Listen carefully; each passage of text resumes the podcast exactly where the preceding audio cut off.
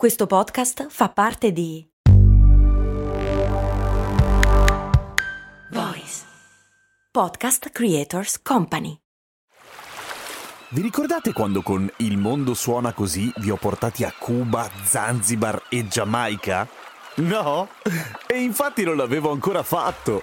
Per fortuna è uscita la nuova stagione di Il mondo suona così, il podcast di viaggi dove vi porto in giro per il pianeta tirandovi per le orecchie. Nel senso che sei arrabbiato? Ma no, nel senso dei suoni, capito? Orecchie, udito. Ah, ho capito. Sei simpatico. Il mondo suona così, una produzione voice in collaborazione con Eden Viaggi. Il cervello è composto da milioni di idee. Questa è la versione poetica, poi in realtà è molto più terra terra. Cose molto, cose molto, cose molto umane.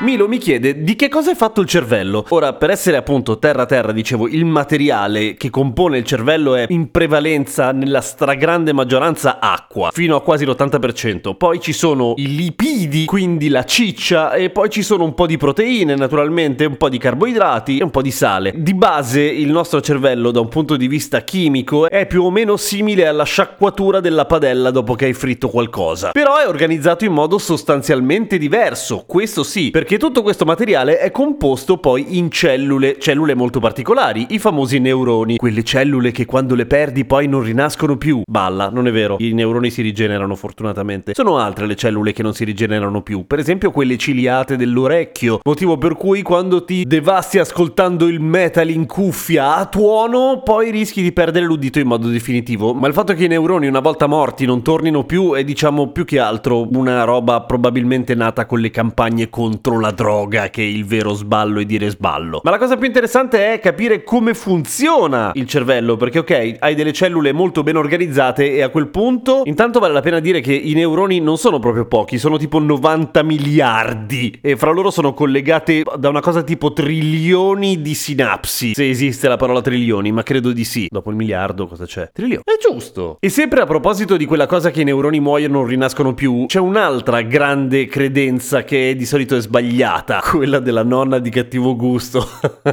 Sto veramente peggiorando. Il fatto che funzioni con l'elettricità, cioè sì, funziona con l'elettricità, ovviamente, come tutto tutto ciò che c'entra con i nervi e con il sistema nervoso del nostro cervello e di, dei cervelli di un sacco di altri animali, a dire la verità. Ma non è che i neuroni si passano la scossa. I neuroni usano l'elettricità per funzionare loro stessi, poi fra di loro comunicano lanciando dei neurotrasmettitori. Cosa sono i neurotrasmettitori? Mm, sostanze chimiche, banalmente. Sono quelle che portano il messaggio da un neurone all'altro. Però ovviamente lo so che suona banale dirlo, però lo dico lo stesso, non è che un neurone butta a un altro il messaggio ah abbiamo paura. E allora tu hai paura. Ogni emozione ogni pensiero anche il più basilare è composto da combinazioni di milioni di neuroni che mandano il loro pezzettino ok? Però comunque al di là di questo il cervello consuma un sacco di energia. Cioè il comunicare dei neuroni il comporre un'idea il comporre un pensiero cosa che rimane ancora in buona parte misteriosa sappiamo però che consuma un sacco di energia. Il cervello essendo meno del 2% del nostro peso della nostra massa massa consuma il 20% dell'energia e non in elettricità ovviamente perché non siamo delle batterie ma sostanzialmente in glucosio, cioè la benzina del cervello è lo zucchero, per cui il consiglio che si dà quando si deve affrontare un lavoro prettamente intellettuale di strafarsi di zucchero non è del tutto sbagliato, ovviamente senza esagerare, però il cervello quella roba la consuma per davvero. Altra credenza non particolarmente azzeccata, il cervello è quello e tale rimane, sempre legata alla questione dei neuroni. Non è vero, il cervello cambia cambia forma e massa a seconda di come lo utilizziamo, per davvero, nel senso che usandolo molto il cervello si allena. E non è solamente un modo di dire, allo stesso modo e molto tristemente, se il cervello non lo usi e non perché parti svantaggiato, ma proprio perché decidi di non pensare, il cervello alla fine effettivamente perde efficacia, fisicamente perde efficacia, ma non è irreversibile, puoi allenarti e pensare, ma è roba di avere voglia. E in questo senso le varie teorie che sembrano consolidarsi sempre di più sul fatto fatto che alcune malattie neurodegenerative si possano combattere utilizzando il cervello, hanno piuttosto senso. Anche il famoso allenamento della memoria ha tutto un suo senso, perché stabilisce effettivamente dei collegamenti nuovi e vai ad accrescere le aree deputate alla memorizzazione, quindi all'immagazzinamento di dati, in modo effettivo. E questa è una cosa strana e curiosa, ma la cosa più strana e più curiosa è che funziona anche al contrario.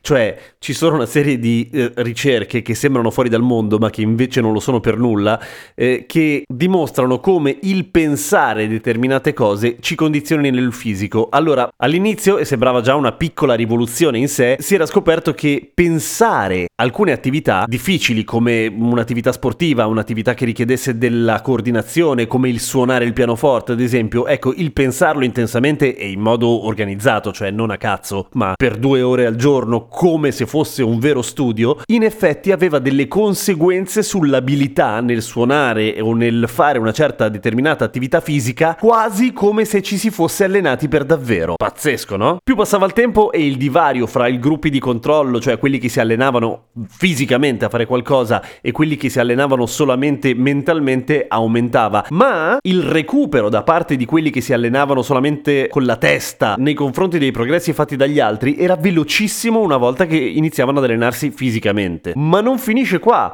Perché si è scoperto che l'allenamento virtuale, cioè l'allenamento fisico pensato, ha delle conseguenze dirette sulla potenza muscolare. E questo è pazzesco. Ed è il motivo principale per cui io ho un fisico scultoreo. Perché mi alleno ogni giorno per due ore nella testa. Il fatto che il cervello consumi tanta energia, però, è una cosa da tenere a mente a proposito per tutti quelli che fanno lavori creativi, ad esempio. Che possono dire a fine giornata: Sono veramente stanco, mi sono fatto un mazzo così. E quando gli dicono: Ehi, ma sei stato a pensare tutto il giorno, a guardare fuori dalla finestra, tu gli fai vedere la ricerca che dice che cazzo ho usato come comunque un sacco di percentuale di energia che avevo nel corpo e adesso ho il diritto di riposare. Nessun riferimento personale in questa cosa chiaro. Grazie a tutti i patron che su patreon.com slash cose molto umane rendono possibile questa trasmissione. Iscrivetevi a patreon.com, potete fare le domande, potete ad esempio ordinare le magliette che arrivano lunedì e fare un sacco di altre figate, per esempio iscriversi al canale di Discord. A domani con cose molto umane. Cose molto umane.